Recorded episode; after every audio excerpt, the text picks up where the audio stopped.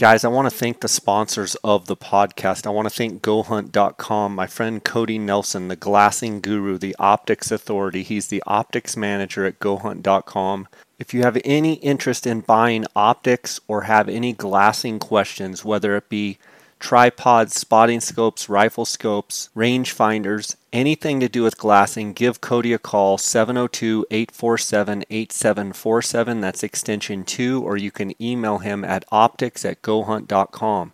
You can also send him a text or call him on his cell phone at 602 399 3699. Guys, right now at GoHunt.com Insider, you can take advantage of the free trial. Go to GoHunt.com forward slash JScott. You're going to be able to take advantage of a free trial of the Insider. GoHunt is always adding more value for their Insider members. They've now added real 3D maps as a part of Insider for no additional cost. What an incredible value! Very soon, they're going to have their mobile app up as well go to gohunt.com forward slash jscott and sign up for a free trial. If you're already an insider member, it's automatically part of your insider membership.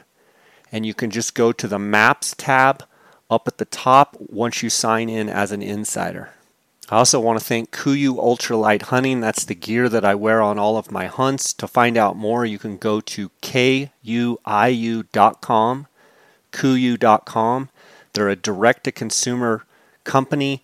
They sell everything off of the kuiu.com website. I also do a lot of question and answer on my Instagram where I'm answering questions about guys wanting to know about gear about KUIU. So tune into my Instagram. I want to thank KUIU for their sponsorship. I also want to thank phoneskope.com. Use the JScott20 promo code. You're going to get a 10% discount on all orders. Again, thanks to all the sponsors of my podcast. Arizona looks like uh, they are playing with the idea of shutting all cell or oh not cell all game camera use cannot use game cameras for taking wildlife. What do you think? Well, I think it was about a year ago, maybe more, they outlawed the cell camera that you're talking about. But, you know, 87% of Arizona is, pri- is public land. You're talking about a lot of private land in Kansas. Um, and then the latest is the commission voted 5 to 0 to uh, make a it's it's not set in stone they're taking public comment I, I don't know specifics but i think at the end of this month they're going to be doing some, you know, final decision. Uh, but they want to ban the use of trail cameras for the, I guess, the the harvest or the aid of, of you know taking wildlife. Um, and it's caused a big uproar. Um, there's a lot of people for it, and there's a lot of people against it. Um, I'm one. Uh, I own a couple of trail cameras. I don't even know where they are. Um, I don't use them in Arizona. I'm really only guiding for bighorn sheep in Arizona anymore. I don't do the elk because I'm over at the Odd Six Ranch. You know, at the Odd Six, it's all private property, and we have, I don't know exactly, but close to 200 cameras there, all on private land. And, you know, Hunter and I, you know, are checking those all the time, and it really helps in knowing how our animals, like you talked about, travel and move around. Uh, helps us, you know, take inventory of, of all of the different animals from bears to turkeys to lions to you know deer elk uh, antelope uh, and then in arizona um, I've, i have used trail cameras maybe one time uh, on a hunt i had a friend of mine put up some cameras a couple years ago on a bighorn sheep hunt uh, throughout the summer just to take inventory on rams at drinkers because in the summer it's so hot that's a good time to catch them at drinkers so it's kind of an interesting thing for me, you know, someone that doesn't use cameras um, in Arizona. I'm kind of sitting on the sidelines, if you will, watching uh, this kind of go on, and and you know, there's very adamant people against them. There's very adamant people for them, and it's kind of you're either for them or you're against them, um, and it's it's you know, it's kind of tough. On one hand, I think, uh, you know, the game and fish that we've got other issues and things that should probably be, uh, you know, spent time on. And then on the other hand, I know that there has been some, you know, abuse or, you know, people problems, let's call them, because of the trail cameras. And I think, you know, you get those situations where I think you've got some problem areas. You've got the Arizona Strip, and you've got Unit Nine, Unit Ten, and um, you know it, a lot of it, Chris, in my mind, revolves around where the the uh, Arizona Game and Fish drinkers, the man-made drinkers, are, where they've got what we call the trick tanks that the Game and Fish has actually created.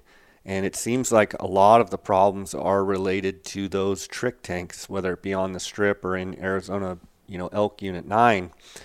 So, um, you know, on the other hand, uh, trail cameras, uh, I think uh, when you're talking about the strip, I think there's deer. I think better deer have been harvested because of cameras, but I think the guides have played a role in better deer management. And, you know, one of the things I would say is because these guides and outfitters that run so many cameras, because they know the inventory so well, I believe that they've been able to hold their clients off of the trigger on some of these younger deer, uh, knowing that there are some bigger, more mature deer in the area.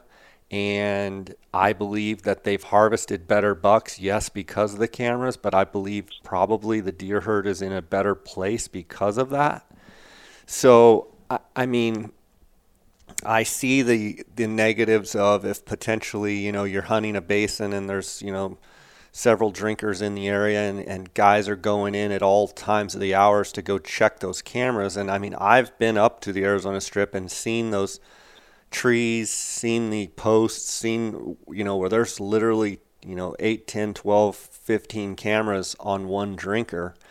So the problems that it creates are a situation where you know 10 or 12 different outfitters know about a certain deer. Well guess what happens when the season comes? They you know those outfitters are all jammed in hunting right in that proximity of area and then of course bumping into each other and of course they're big giant deer.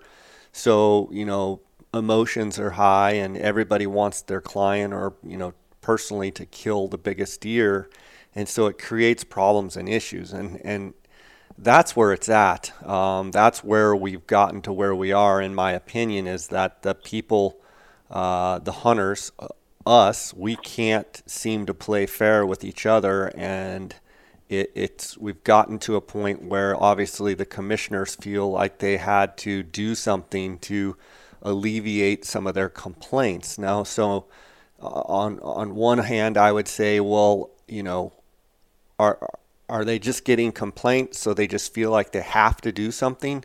Um, you know, has anybody, has there been bodily damage? Has there been, you know, fights? Has there been, you know, has it affected people's hunts? I think people could argue both sides of that. Um, but they've definitely come to a point where they feel like there's, you know, they have to do something, and that's they voted five to zero.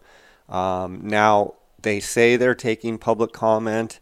Um, you know, there's been ideas kicked around about a potential season where you could run them from X date to X date, and then all cameras have to be picked up after that. Um, you know, and then there's been the talk of, well, if even if you outlaw them, there's still some of those uh, guys out there. There's a thinking that they'll still run them. So then you've actually created, you know, the the law-abiding guys are going to get hurt because the non-law-abiding guys are going to run them anyway, so they'll have an advantage. I mean, it's just a big hornet's nest and a big mess, and I see both sides of the story. Um, personally, I, I I hate to see the government step in and make any sort of you know ban or ruling on on anything. Um, you know, I think there's a lot of people in our state that run cameras in um, off the wall areas, if you will. Let's say southern Arizona or central Arizona, where they hike into a spring and you know they've had a camera there for you know 10 years and they've been monitoring you know bears and mule deer and Coues and you know everything bobcats um, deer elk whatever. And they're not bothering anyone. And even more than that, they really enjoy checking the cameras and you know they get their kids involved and it gets kids excited about the outdoors. And so you know personally i think it's a shame to ban cameras statewide. Um, i think it's just a shame.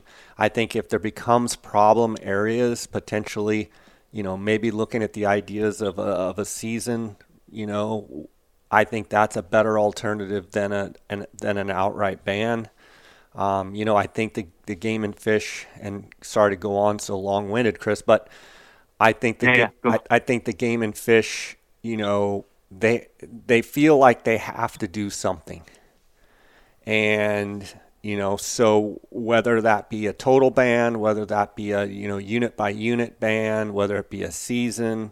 Um, you know, I don't know really what the right answer is. I really don't have a dog in the fight I've actually been asked. I've been I've been sent messages from both sides trying to get me into the fray, if you will, and argue one side or the other. And you yeah. know, from someone that doesn't run cameras in Arizona on public land, it it just you know I don't really have a dog in the fight. I see both sides of it. I've seen it from a guiding perspective. I've seen it from a hunting perspective. I've seen the positive and negatives of it. Um, and I would just say, as a general rule, um, regarding the ban, I'm really not for government stepping in and banning anything. I don't think we're at a point where it's gotten so bad that it requires a ban. I think there's a way to potentially manage or and or make some stiff penalties for if there are problems. What are those problems? And okay, if you get involved with those problems, you can you know suffer some some consequences. I think that's a better idea than you know spoiling some guy's joy of you know down in southern Arizona and he hikes in a half mile or a mile and to a spring or maybe he's running salt and you know no one else is around. He's never got anybody else on his camera and now he can't run that camera. It just seems like that's not a good solution. Well i tell you what let yeah so let's take a bunch of things step by step because the reason why I did want to talk to you about this is precisely for what you said. You are not someone that normally, well, no, not even normally. When you were guiding elk, I didn't Arizona, run cameras at all. Correct, but yet you guys were consistently, and I say you guys when you were doing stuff with Dart, you guys were consistently into and performing and, and killing the cream of the crop of Unit 9. You would go, I mean, you love to glass. You, you love to hunt by, you know, with your eyes. And then once you find a, a bull on glass, or if you, if you come across a good bull, then you go in there and you call them and you have a good calling hunt and you, you run and gun and, and just, you guys grind it out and you guys always performed and you did not run game cameras. So you have a perspective on being able to perform at a high level without the use of this technology. And that just However, comes down to time. You know, spending a yeah. ton of time, and that's why we were successful as we spent tons and tons of time, not necessarily in the summer when they were in velvet, but, you know, from September 1 to October 1, 30 days straight, you know, never missing a morning or evening glassing and over time, you know, you get to know where they are, and you, you know that's how we did so well. And and and then fast forward, now you are managing uh, for the Odd Six, and you guys run an extensive game camera survey out there, if you will, for monitoring and, and, and inventorying and everything. So you do, in my opinion, have a very valid and, and credible uh, perspective on this topic because you've been on you've you've been highly successful and performed well on both sides of this issue. And I know the other flip side is I'm sure you're going to have numerous conversations over these next weeks and months I mean, you have a very large network of outfitters that you guys, that you, the J Scott Outdoors podcast usually has, you know, your, your podcast episodes with those guys. I'm sure this is going to come up and, and you, you'll be able to pull their opinions on it. Obviously, you know, we've got friends that run very large, uh, cell camera operations in Unit 9 or, 10 or other places. And, and I'm sure that is going to impact their operation. Um, but the reason why I wanted to talk with you about it because you do have a good, credible uh, experience on both sides of this this issue. Now, here's a question because I think it, I think you did a good job of, of just making an overview of, of what the problem was. And I know that we've talked about this, you and I have talked about this in the past. And I know that you've talked about it on your podcast in the past, but just for the folks listening here now, like Jay said, this is not necessarily an issue of someone has there, there's a, there are a handful of people there are no I can't say it. There are some people that just have an ideological aversion to using cell cam or I say cell cameras using game cameras. We'll get to cell cameras versus game cameras here in a minute. Using game cameras for hunting. There, there just like there are people that have a problem with using lighted nocks. There are people that have a problem using a lighted uh, bow sight. There are people that don't want to use, you know, you don't want people to have uh, thermal imaging scopes or night vision scopes. I mean, there are there are people that have a different threshold of what they see as a fair game or fair chase uh, technology involved in a hunt, and there are some people that just think game cameras are too far. That that that just takes it too far. That really, I don't think, is the issue here in Arizona. The issue is, like Jay said, there are some of these high premium units that you know, it takes 20 years to draw the tag, and you could end up killing a 400 plus inch bull or a 200 to 250 inch mule deer. To where these are highly coveted, highly restrictive hunts, where everybody wants to to get the best of the best that they can, and it becomes combat. You know, if it's bow season, especially, it's combat bow hunting. I mean, you have 15 cameras at one water hole, and there are. I, I'm not going to make any I, I'm not going to apologize for saying this because this is the truth. You will have certain outfits, and I'm not saying an outfitter because you can have a, a guy that just draws a tag and then he brings 20 of his buddies up to help him. But there are groups that, you know, somebody draws a tag and they will saturate an area with a game camera. They start checking the game cameras. They know that there's a good bull in there. And I've literally seen it where you will have the hunters over in one area hunting, but the quote unquote helpers are going from water hole to water hole to water hole during prime time, claiming, "Oh, we got to check game camera. Oh, we got to check the camera. We got to check the camera." The, the hell you do? You're out there, you're checking a camera, and you have a plausible reason for being there, but you're disturbing the whole area, trying to just basically, hopefully, the, the elk or that mule deer doesn't show up at the water hole that my hunter isn't at, and it it becomes this nightmare of activity in and around these critical water hole sources to where it becomes a nightmare. And I mean, Arizona Game and Fish has for years had a law that says you cannot camp within a quarter mile of a water source. Why? Because they did not want the disturbance of that campsite to preclude animals from wanting to come into that water source and utilize it. Well, if you've got 15 different people checking game cameras at all hours of the day and quite honestly at night on every single water hole, how is that any different? There are some people that would argue, how is that any different than camping there? Right? So it has become a significant conflict, and I think Arizona Fish and Game is trying to mitigate that conflict. Now, my question to you, Jay, is this you are right. It, this was about a year or a year and a half, two years ago that they they, they kind of came up with this, you know, the, the idea that they were going to do something. Has the wildlife commission down there changed? Are we dealing with a different group of individuals to where we have a different mindset on the commission, or are these the same individuals from before that are just now going, okay, enough is enough? I think there's actually a couple of new commissioners. I'm not 100%. I don't keep up on it a, a whole lot, um, but I believe there are a couple of new commissioners.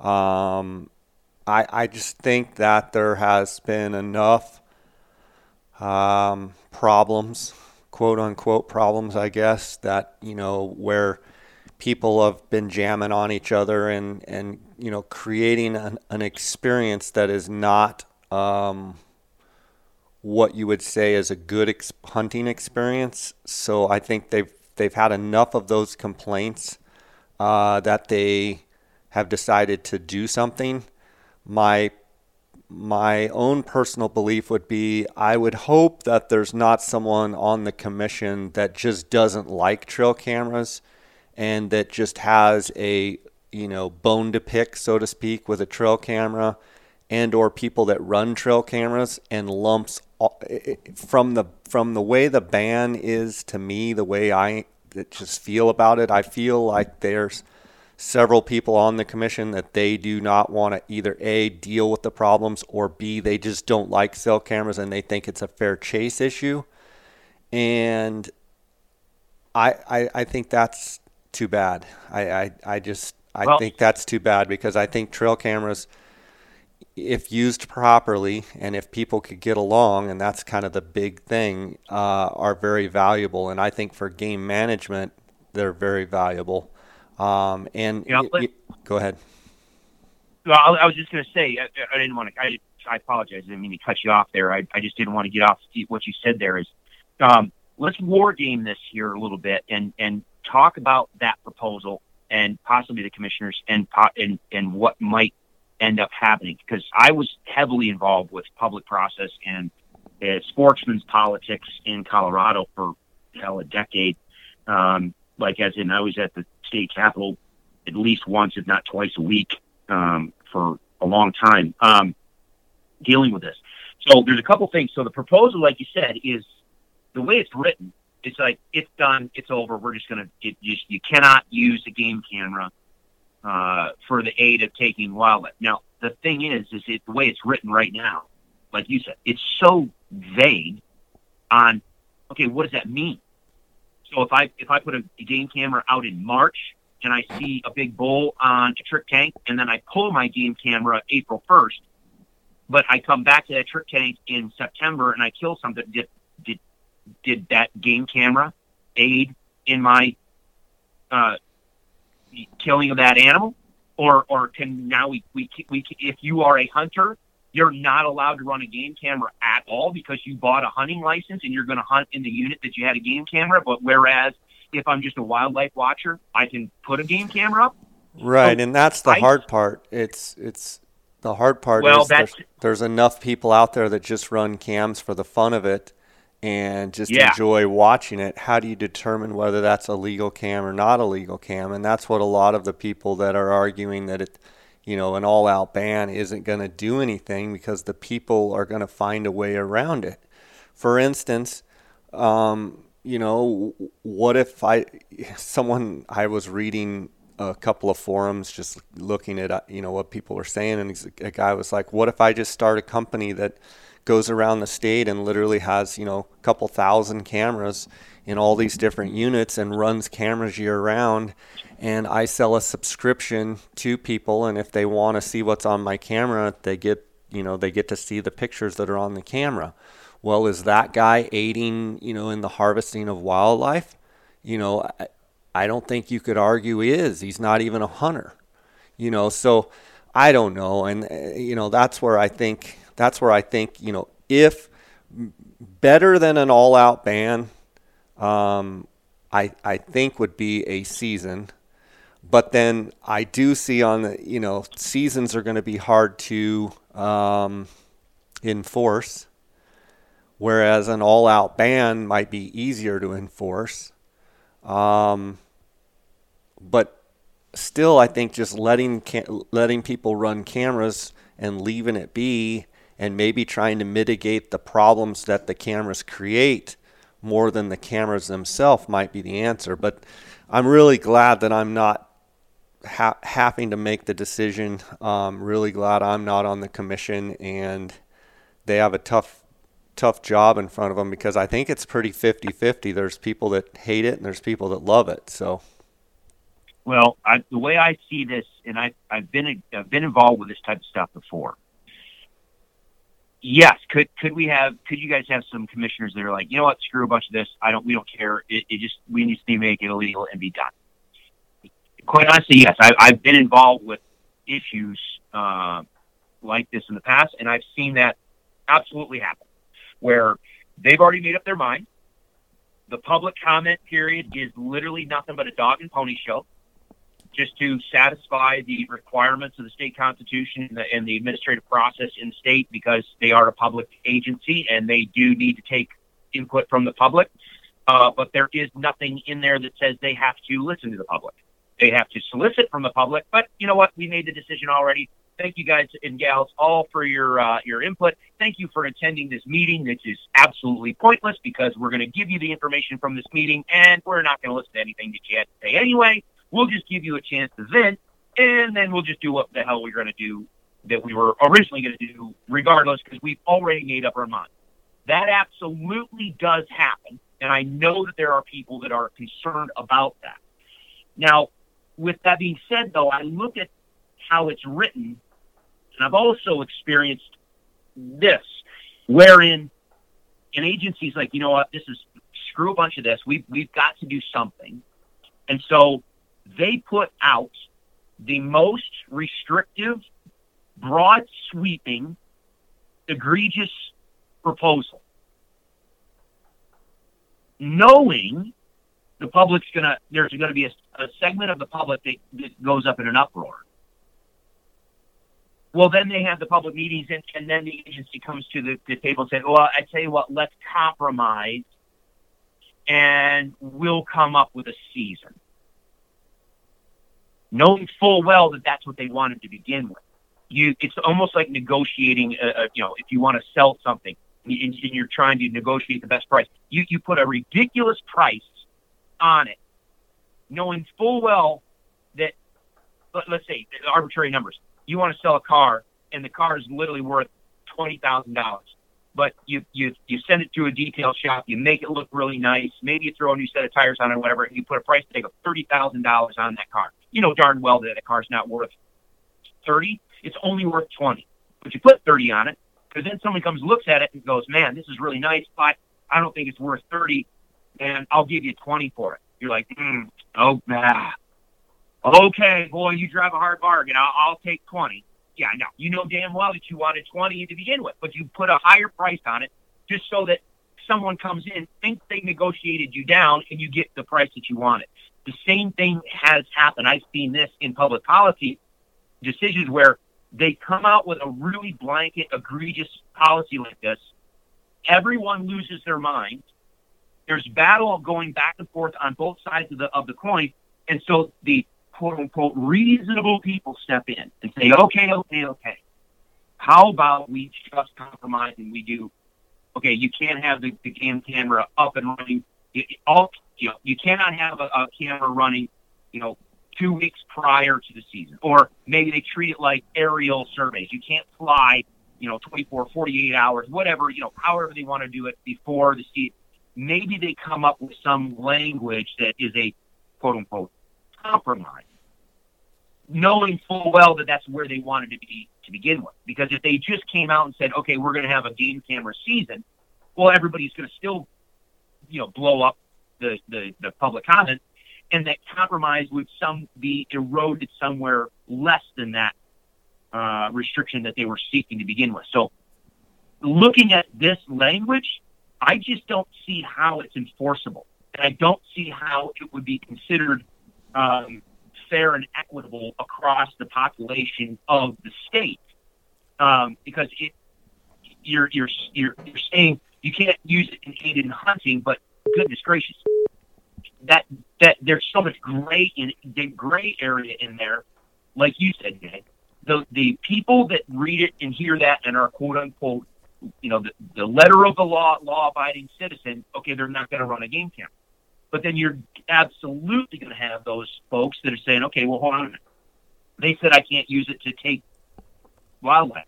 Well, that's fine. I'm going to run it all summer. I'm going to run it July. I'm going to run it August. And then, oh, okay, so I, I won't run it uh, the week before season. But now I have all the inventory data. I know exactly where the animals are. I'm not using it on a daily basis, but I used it to get a game plan. Well, how is where's the gray area? I don't, I just, I can't see this language moving forward written into law. And if it does get written into law, not be immediately challenged.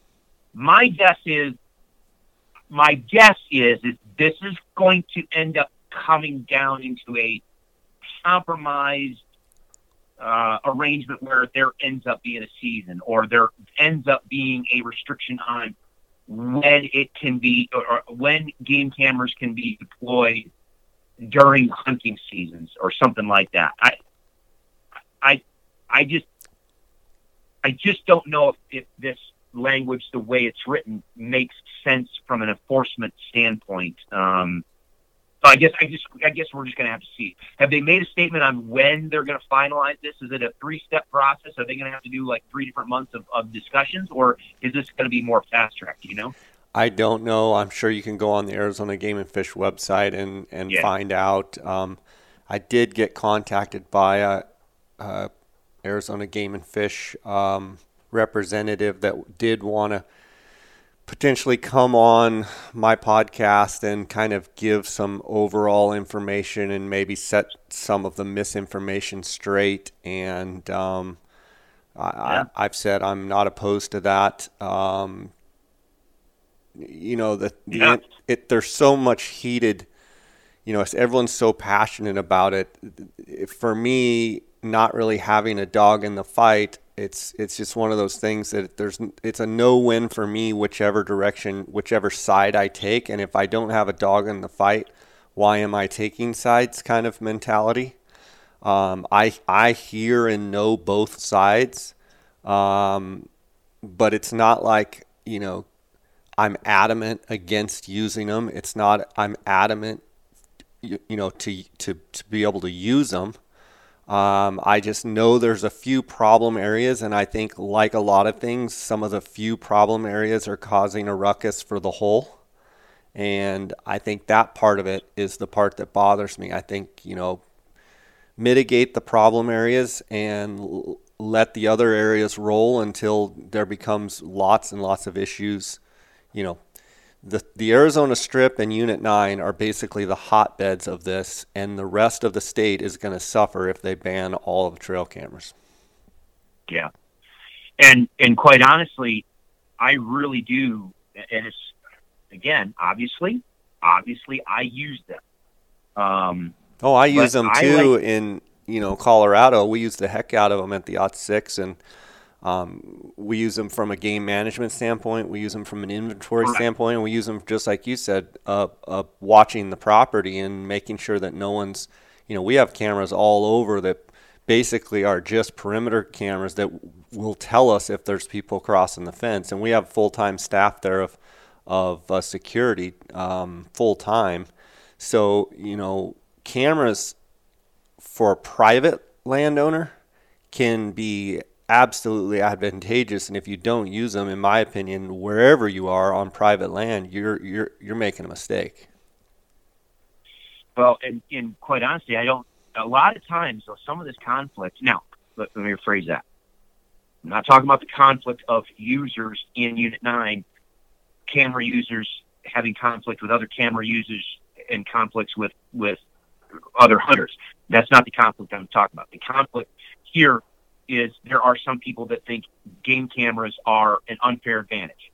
Um, well, well, and, let, let me let me say one thing to that, and I'll kind of put my devil's advocate hat on.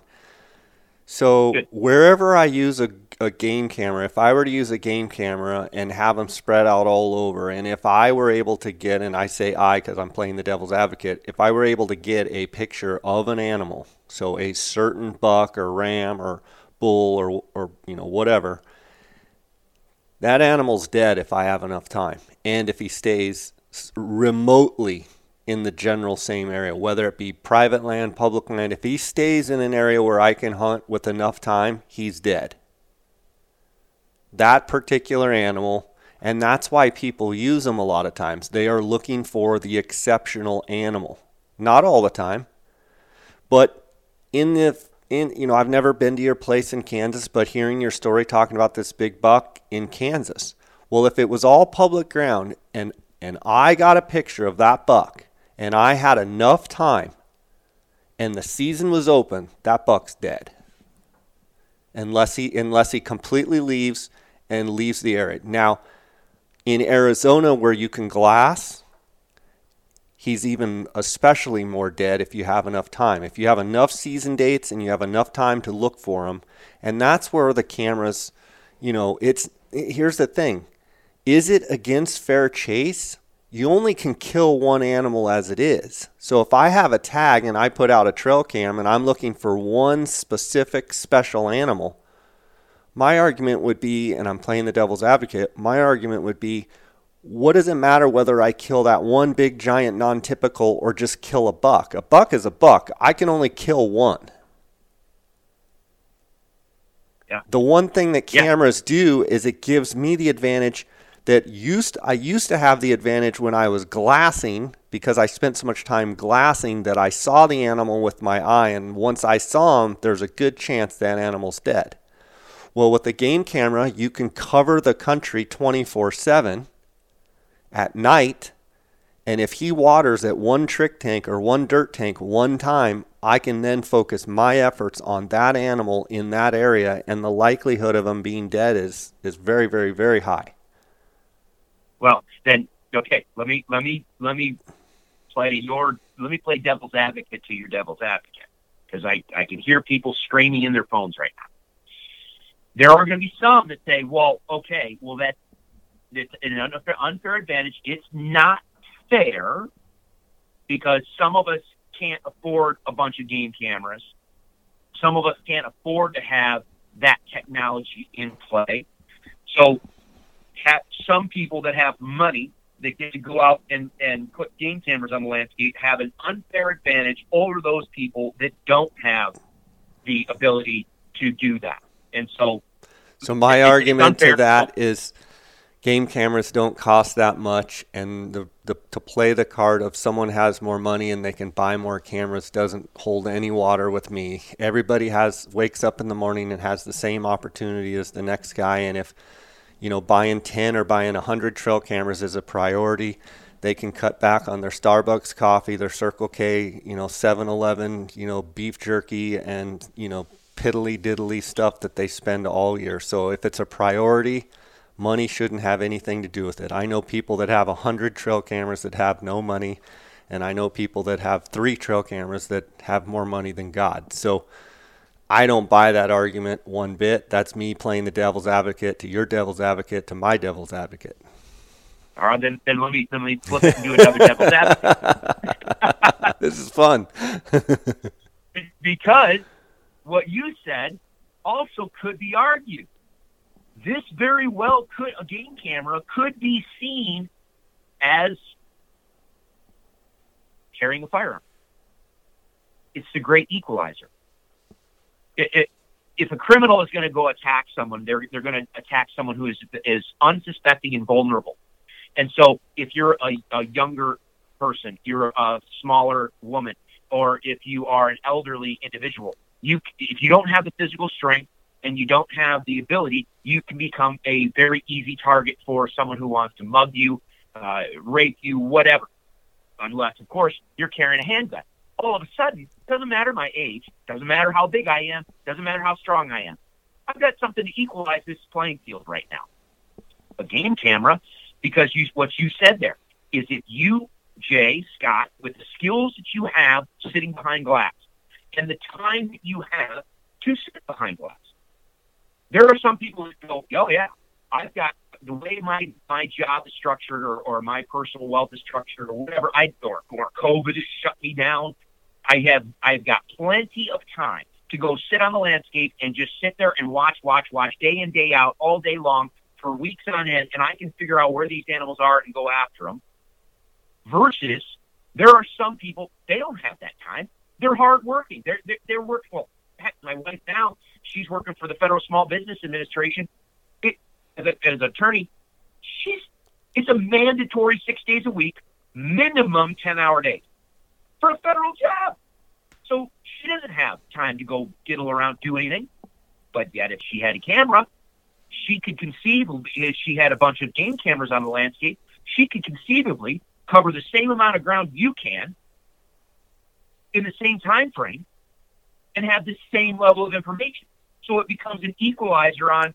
I, no, I would no definitely difference. agree with you on the fact that it becomes an equalizer. If you're covering all of the water holes in your unit, you know, pretty much all of the water sources over a long enough period of time, you're going to get an inventory of what's there.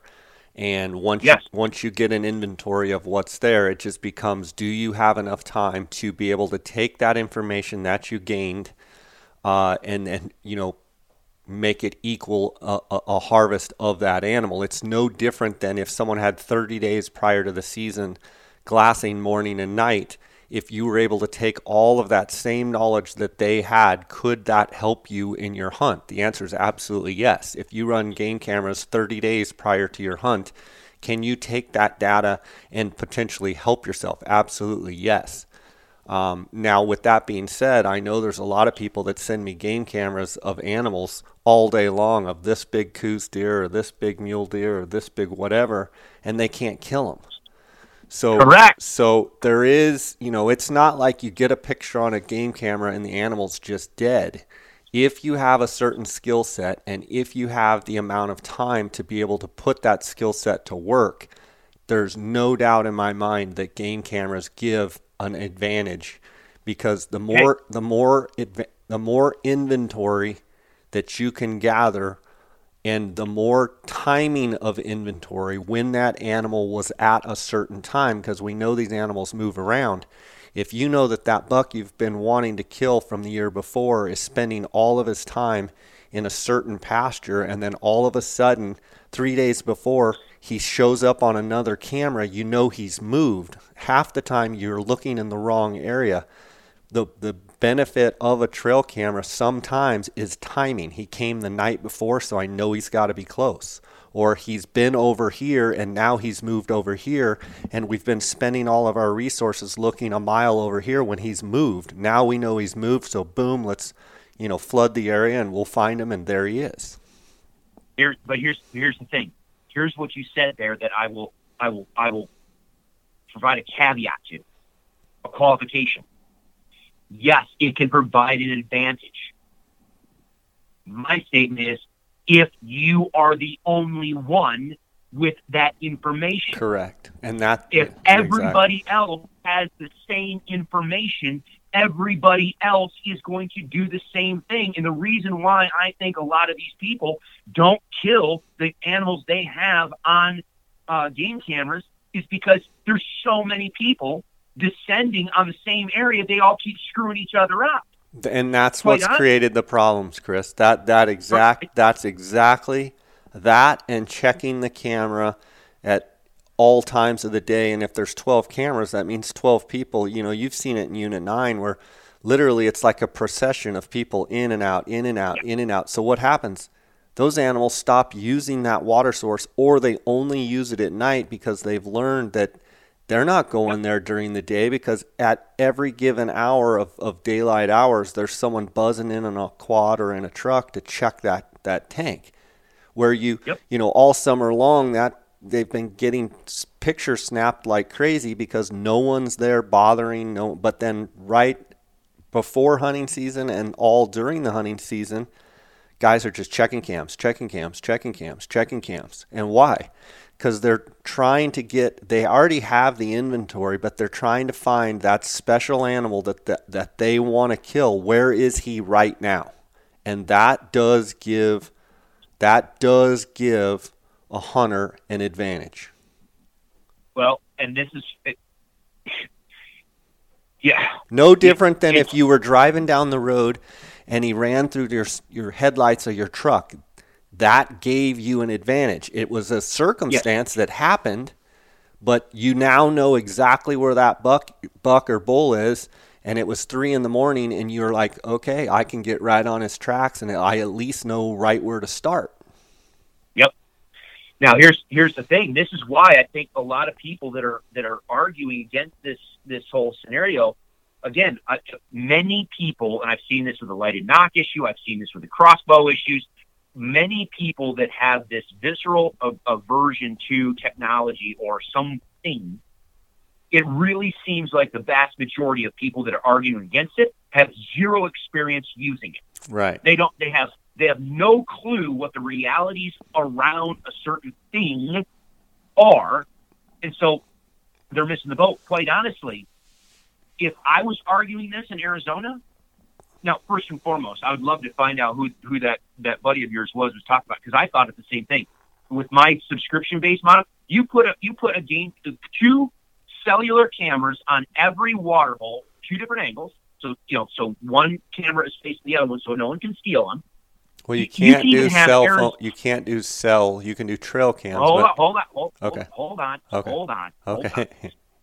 Arizona Fish and Game could do this and use this as a money maker. Well, and I talked about I've talked about that before, where you know the game and fish could run trail cams on every one of their drinkers, and if you want to know what's on that drinker, you can subscribe to you know and pay. Correct. Guys would pay I, a lot of money. I, Guys would pay a. I, thought, I, I would bet. I thought of running that business model years ago. Yes. I, yes. I think they would pay you know five hundred dollars a year. Uh, Correct. And that seems like a lot, but you know if you've if you've got, but then you've got well the game and fish is saying well how do we keep batteries and how do we do this and how do we do that and da da da. But you know, if you were looking at it from a business perspective, from the game and fish, I think they could charge a bunch of money and everybody have access to the same photos, whether that be sheep drinkers, you know, mule, mule, deer drinkers, elk drinkers, whatever it may be. You, you, you sign up for a subscription. I guarantee you the amount of money that they that that would generate would pay for uh, um, you know college kids interns to be able to go change batteries and you know do different things to keep those running. I mean run it like a most, business. most, yeah most of the cameras nowadays you can have a solar charger on the dang thing and, and just put up the solar and just run it and quite honestly and people are like oh there's no way in hell you know we're gonna pay that. Baloney how much are you paying for batteries right now? Right. It would I actually mean, be it, cheaper for someone to do a subscription model, even if it was a thousand dollars a year, than what they're paying now. Because by the time you, you measure the amount of fuel and um, you know batteries and the time, yes, it's yes. it's way cheaper. But you know, yeah, I mean, then, and this is why this why uh, this is why I argue. Uh, I would. I think if the game and fish wanted to shut down some of this ridiculousness, okay, fine. If you want to put you want to put a regulation, I think the option, I think this option, what we're talking about, is is the best option. The next best option, fine. You're only allowed to run a cell camera. If you're going to put a cell camera on a water source, you're only allowed to use a cellular camera. Why? Because now you don't need to go in there and disturb the tank and disturb the area to quote unquote check your camera. Well, the problem with that is the there's in Arizona, there's just in those areas, there's not a lot of good cell service. Oh well, so okay, so well then you don't. Okay, so then the camera doesn't work there. I, I mean, again, I'm I'm I'm playing devil's advocate. Right? I think there's no way you could you could uh, right. enforce that. But the issue is, is a cellular camera, and you know, some people are saying, well, you know, they they don't want you know live. Okay, see, this is the other thing too that I argue all the time. The law says live action camera okay, well, a cell camera is not a live action camera. A live action camera is what they run in Texas, where it's literally live streaming. Right. And you can sit there and watch that deer at a drinker or deer at a feeder, and you can be watching it on your phone as you stalk in. And every time it picks its head up, you can stop.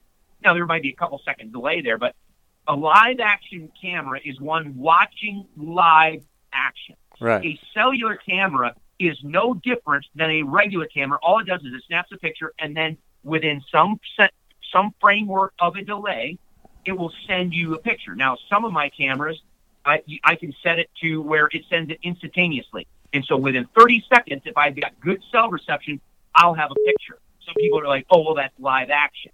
Eh, not really. 30 seconds can sometimes be a long time, especially if I'm camped 10 miles from that drinker.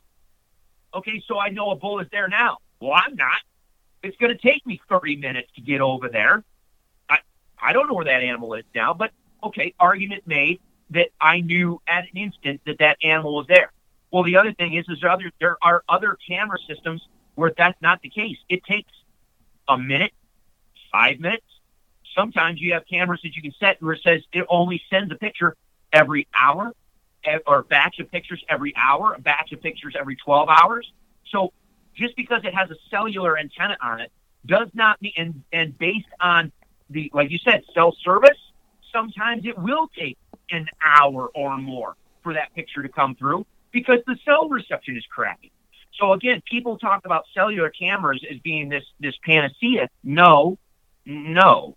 And quite honestly, I could see them, and, and you touched on it from a management standpoint of just allowing people to know running a game camera uh, is allows people to know what the inventory is to where some people, if they choose to, can be more selective on uh, where they want to go and, and, what animals that they want to use or, or harvest. Well, that means if you are not that individual, well, then those people aren't competing with you. Right. Because they're going after one animal and you can go after all the other animals that they want. Right. So some people, I, I don't, I, ah, I don't, I don't know. I don't know. Well, I would encourage anyone listening to the podcast that's you know an Arizona resident. Uh, if they have comments, uh, there are places you can go on the Game and Fish website. You can actually uh, email each commissioner directly. Uh, I I know also they're going to have a public forum uh, where you can get up and talk at the microphone. I recommend making good non-emotional arguments. Make good valid arguments either way, whether you're pro or uh, you know, whether you're for it or against it.